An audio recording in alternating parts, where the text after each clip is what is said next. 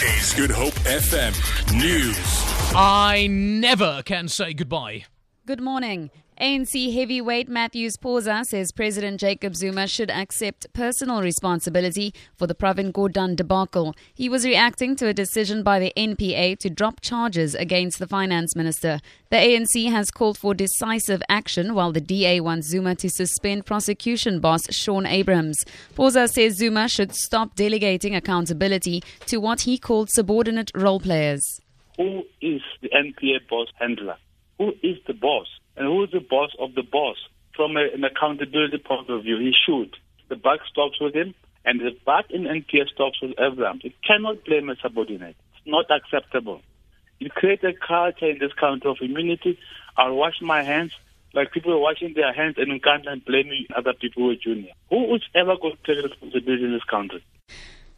Archbishop Emeritus Njongonkulu Ndungane has added his voice to the list of high profile people calling for the resignation of NPA head Shaun Abrams. This follows the NPA's withdrawal of fraud charges against Finance Minister Pravin Gordhan and two former SARS employees. In a statement, Ndungane says Abrams should resign or be dismissed for his own good and as a lesson to others not to take advantage of South Africa's hard won freedom.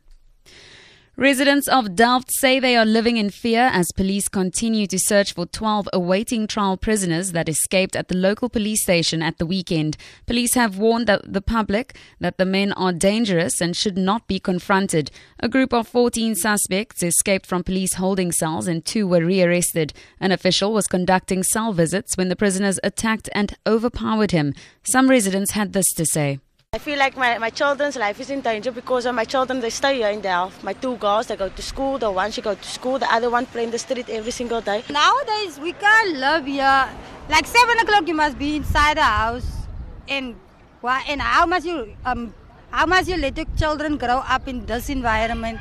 Like Leiden is like, I don't know, you can't even walk here. Not safe and, anymore. and it's not safe anymore like it used to. A huge rescue effort is underway at a coal mine in southwest China where 20 workers are still trapped underground following yesterday's explosion. Hundreds of firefighters and other emergency staff have joined the operation at the Jinshangou mine. At least 13 have been confirmed dead. The leader of the rescue operation, Xie Kui, says toxic gas is one of several problems hampering the search for those missing. We have to release the methane gas now. Only after discharging this poisonous gas can we fully start the rescue operation. The explosion has damaged some supporting framework in the tunnels. Some tunnels are blocked by debris. We have to clear them and set up the supporting pillars before searching for the trapped miners.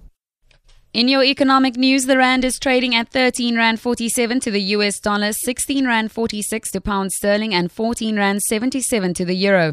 Gold is trading at $1,277 per ounce, and the price of Brent crude oil is at $48.90 a barrel.